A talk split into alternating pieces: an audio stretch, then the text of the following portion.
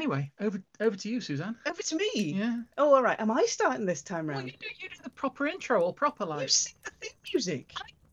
I, I occasionally sing the theme music, but it's never supposed to get broadcast, and then sometimes it does. Of course it does. You get to edit. Of course it gets broadcast. Anyway, I don't need to sing the, the, the theme tune because we've, we've got it all recorded and ready to go, so I can put it in here if you like. Here's good. Okay. There okay. We go.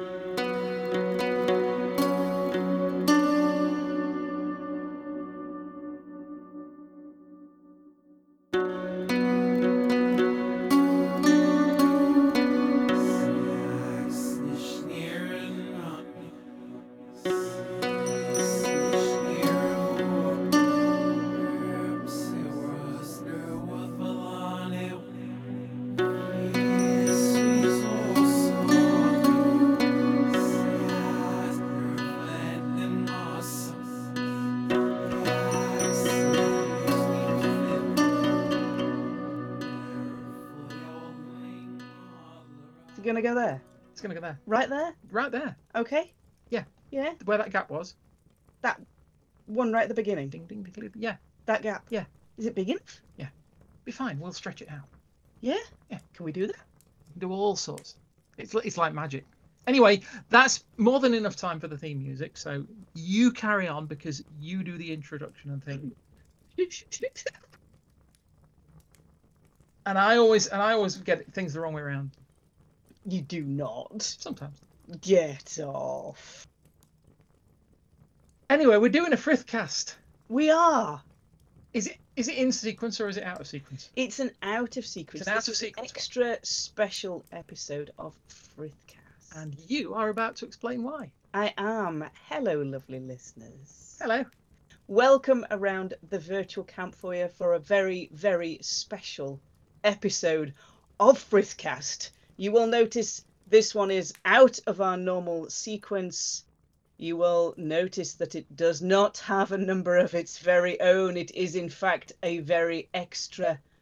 Extra. So very So extra, very extra. So very extra episode of Frithcast. Stop laughing. You can put me off.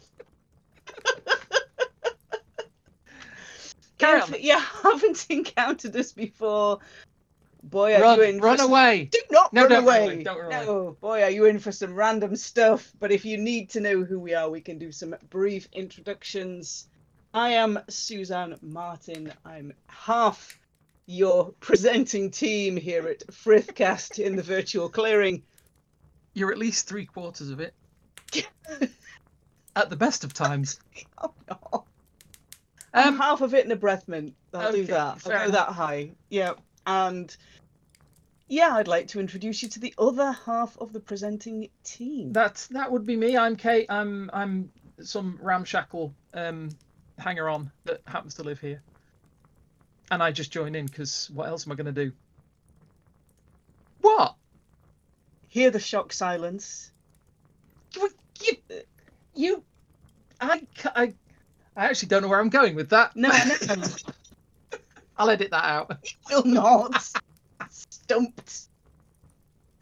Lovely listeners, you join us around the virtual campfire for a very special episode of Frithcast. We have a very, very special guest with us today to talk about something we think is pretty awesome. And we're very much looking forward to this chat. So... we'd like to introduce to all of you lovely listeners around the world, we have author Cat Rector with us today. She is the author of the upcoming book, The Goddess of Nothing at All.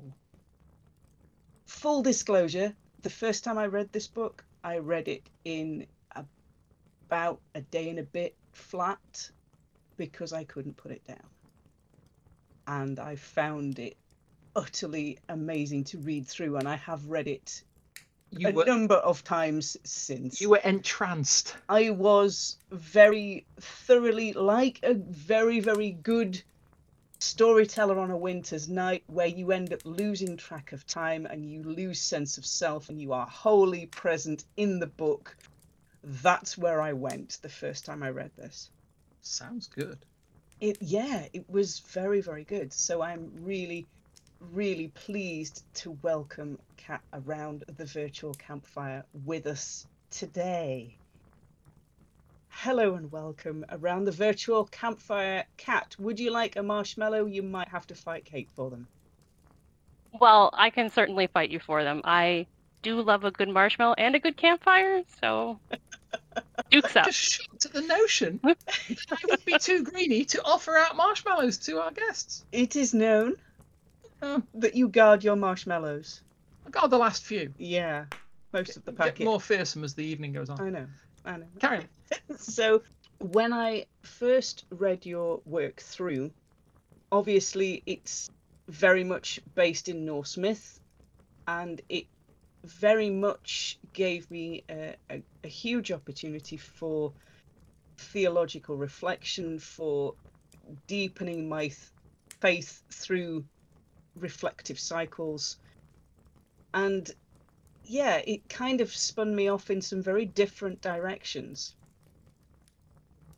It's The Goddess of Nothing at All. It's Norse myth inspired. It is very, very queer in the retelling of the characters and the things that they go through. This this episode is, I am going to do my best to make it a spoiler-free episode, even though I am very, very tempted to tell you all the things. I can't well, do I'm, it just yet. I'm sure we still have the power of editing, so I'm sure if, if Cat wants to highlight anything that you yes. let slip that you shouldn't, we can always take it. We can put like little owl noises in, or yeah, cow noises or cowbells or something in there to just hide all the, the spoilery parts. If I manage to get all excited and just go off on one completely, that would be great.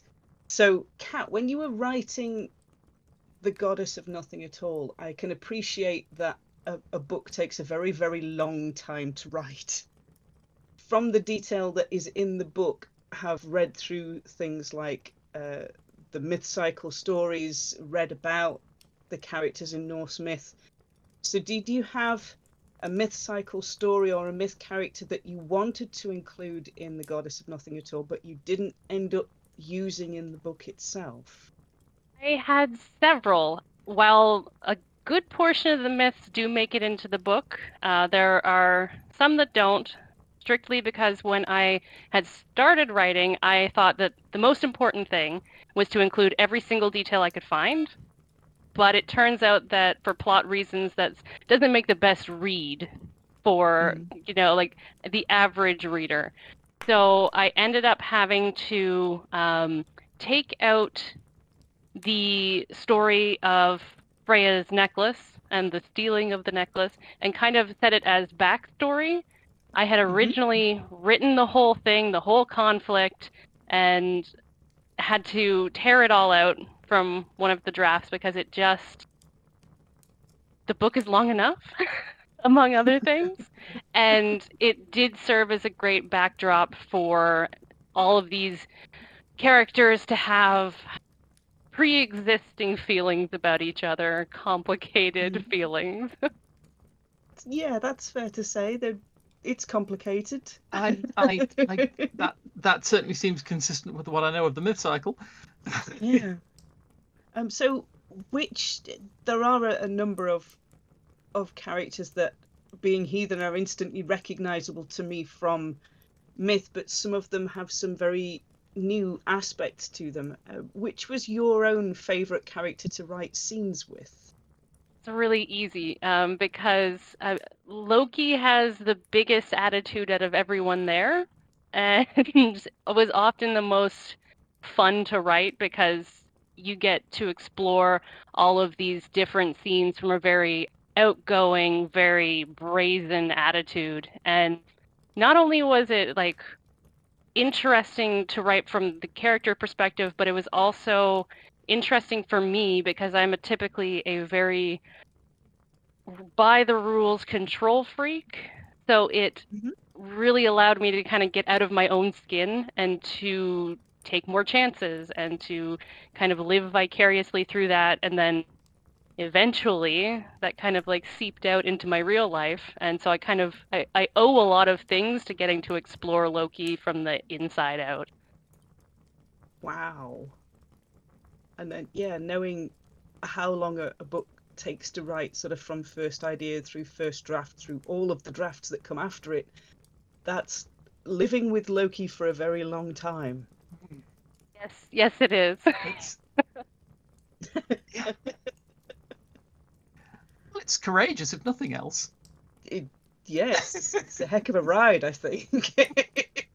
Yeah, it's uh, it's it's been really nice to kind of... Um, where most of my typical traits, I mean, I think with most author, authors, they end up putting themselves into different characters and little, little pieces everywhere. And a lot of my traits don't at all line up with, with that kind of outgoing attitude. And being able to expand on that for myself was really interesting. The book almost gave you um, a, a, a channel to be able to explore that and draw it into you in here rather than putting yourself into the book. It kind of came into you instead.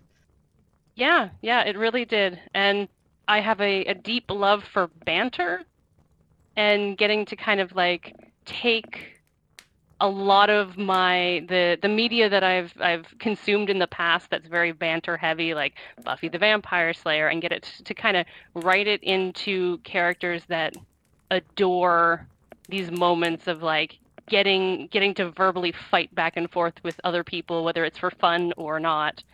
Uh, mm. It was it was a long several years, yes, but getting to spend it that way with with entertaining dialogue is really a great way to spend my time, I think. It's fair to say that there is, uh, in Norse myth in general, there is a fairly big cast of characters and people, objects, places, and in your book there is, there are quite a, a large, there's quite a large cast in there, if that uh, makes sense. So if you could meet anybody from Norse myth and maybe sit down with them around a campfire with a marshmallow or two and a cuppa and have a chat, is there, you know, who would you choose and why that person? Maybe what might you sort of consider in your decision about who to pick for that kind of an evening or a few hours? It depends on the purpose, I think, because if I want to hang out with someone who is calm and, you know, the kind of person you really would want to spend time with, that's going to be drama free and it's just going to be a nice evening, probably I'm going to say like Eden, because mm-hmm. she's got that very chill vibe. She, you know, you're probably going to get fed while you're there, have a few drinks, have a good laugh. But if we're talking about getting answers, like if I could sit down with either Sigyn or Loki or anyone from the family and just kind of like figure out how much of what I've written is complete nonsense or not. Like answers is answers is where the book started, and I would not pass up that opportunity. Mm. Mm-hmm. Yeah, I think, yeah, an evening spent in their company would be one that you probably wouldn't end up forgetting for a very, very long time. No, I don't think so. So I think having... myself having read the book, devoured it in, in a very short period of time, and then gone back and reread it and reread it and reread it, it's fair to say that the order of the the myths that you use is different from what is generally accepted as the myth cycle. So what was behind that decision to shift the order about of those stories? For me, it started, draft one was really, really supposed to be as accurate as possible. And I was sitting down with like a cork board and a bunch of post-it notes, putting each thing in order. And the problem with trying to keep things that accurate is that somewhere along the line, I had to start sacrificing one hundred percent accuracy for what a modern reader expects from a story. There are even things that um, when you're writing a book, you there are like patterns that you're even expected to do, like this type of moment will happen at this percent of the book. And knowing that there's that kind of expectation, I knew I was already going to be pushing the limit, doing like a myth by myth exploration.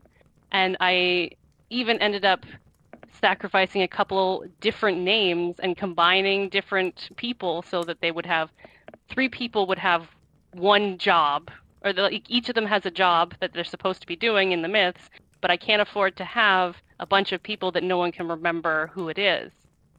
And so all yeah. of these things get combined for the sake of like the ease of reader.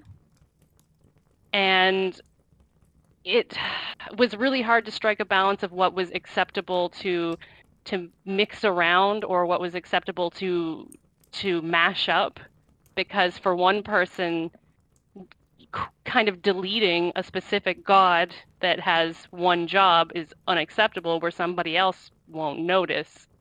And mm. there's really a zero-win situation in that case. It's um, it's interesting to hear you say about the um, the sort of patterns that, that modern readers expect. I I had heard quite some while ago. Um, uh, there was a, a I, I was listening to a podcast talking about uh, patterns in similar patterns in films. You know, in, in sort of the Hollywood blockbusters, the the, the tentpole movies, the the sort of action uh, action films and things.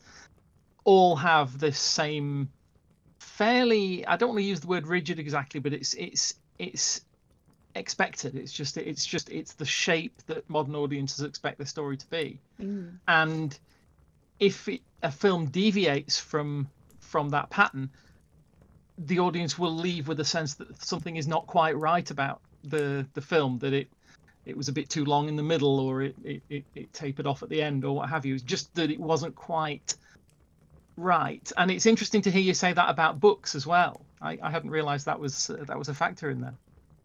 There's several different like patterns and different names for the different beat sheets. And there are um, like the common one for movies is the hero's journey, which you can also find in books. But then there's mm-hmm. like entire novels about like nonfiction books you can read. There's one called Save the Cat, and it plans out your whole book for you, beat by beat, okay. on what's going to happen when, and this will happen at seventy-five percent. And for me personally, I have gotten so good at knowing what's supposed to happen when, that when a movie or a book does surprise me, it becomes a favorite because it's something unexpected, but not everyone feels that way. It has more of an impact on you. Yeah, yeah. Yeah, yeah and I think Yeah, that kind of neatly leads me into when I, uh, I I got an advanced reader copy of, of this book. It was very much, oh, this is Norse myth. This is very familiar to me. And then it was unexpected. And it was beautifully unexpected mm. and helped me see things very much in a fresh way and helped me very much appreciate angles without giving away spoilers for the book. Cowbell goes here. Okay. um, without giving away spoilers, it helped me see things very much in a fresh way that I hadn't appreciated before. And that, yeah, that might be the cause of me rereading it several times. I mean, that's, I think, the greatest compliment you can give an, an artist of any kind is that you, to tell them that they walked away and thought about it. That's, most people will see something and then never think about it again. And, and I mean, to say you reread it once is mind-boggling to me, let alone more than once. Yeah, there's there's been a few rereadings, and it's very much, it's a work that I I keep going back to, and I keep it keeps enabling a very a deeper appreciation of the myth stories and the cycle that I was, you know, I am very, very familiar with, and the way those stories are told and the beats in those stories, to see them in on almost on different beats different patterns with different emphasis through a, a different set of eyes is very much like a almost a theological reflection for me, and in, in mm. some ways to see the events that I know as recorded or in the myth cycle, and then seeing them from a different perspective inside those scenes, it suddenly becomes completely fresh, and you appreciate it anew again, and it, it deepens the existing faith, love for it, but also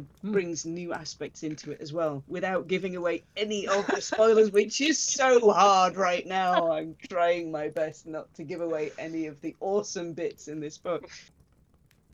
So where can people order The Goddess of Nothing at All? Where can they order it from? When is it available to them?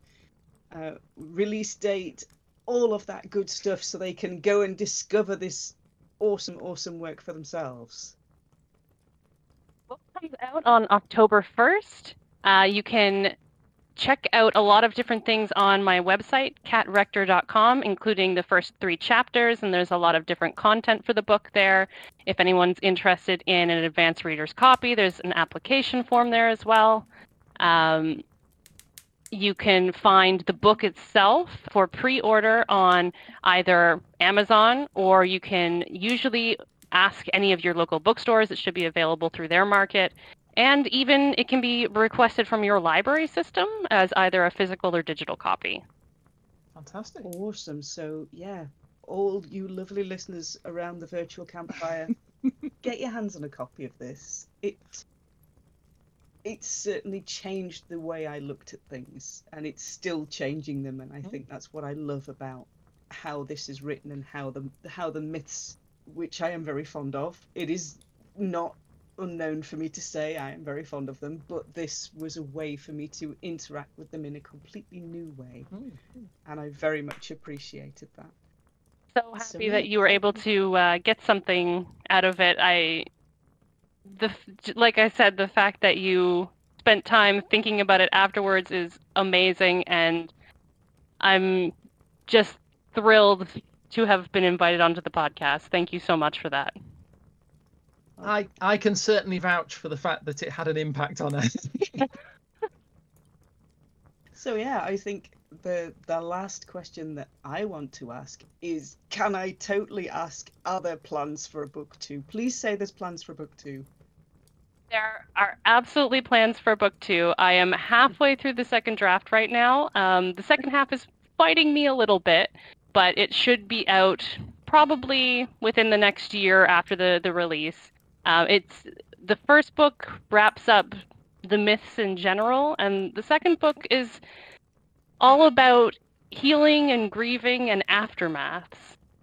Cryptic, and I totally can't wait for it. Well, thank you very much for taking time out of what is probably quite a hectic schedule right now, coming up to book release day, to come and talk to us here on Frithcast and talk to uh, all the lovely listeners that we have around the world. Thank you very much for maybe sharing one or two little new surprises about where this work is going, what's kind of maybe happening with it, what's been behind it as well. Yeah, we'd, uh, it's been amazing to be able to spend a little bit of time just talking to you around the virtual campfire with a marshmallow and a cuppa, and being able to just have a bit of a chat about what maybe a, a bit of a deeper chat about what is underneath the book, or what's been the process of of creating it. Thank you so much for having me. I really appreciate all your enthusiasm in the last while, and I am very excited to be able to reach out to a new community. Thank you so much. Oh, well, thank you for joining us around the virtual campfire today. Lovely listeners, if you would like to find us online, Kate and I, you can find me. I'm Suzanne Martin, so I'm on Facebook under that name, and I'm also on Twitter at Geetha in Jeans. And if you want to find me, it's a, it's only a bit more tricky. I'm usually hanging around in our Discord, which you can find a link to from our Facebook page at f b dot com slash frithcast pod. Just mention again, um, Kat, you were saying, while you're s- sort of still on, on the line, you were saying your website was cat rector dot com? It is, yes. Yeah, so um, as you say, if um, if anybody uh, is, is interested in finding out a little bit more and uh, about your, your work and what you do, um, that would be a good certainly a good place to start. And did you say there were three chapters available for a, for a preview? Three chapters on the website. If you go to the book link and just scroll down a little bit, you'll find a bunch of goodies, including those chapters. It'll give you a little sneak peek. Anyone who does pre-order the book gets the first eight chapters. They just have to submit to the link on the website. Wow, fantastic. So lots of lots of stuff on there then. So go check that out. Yeah. So, lovely listeners, thank you for joining us around the virtual campfire for a very special, very extra episode of Frithcast. And Kate and I will talk to you all next time. Bye-bye. Bye-bye.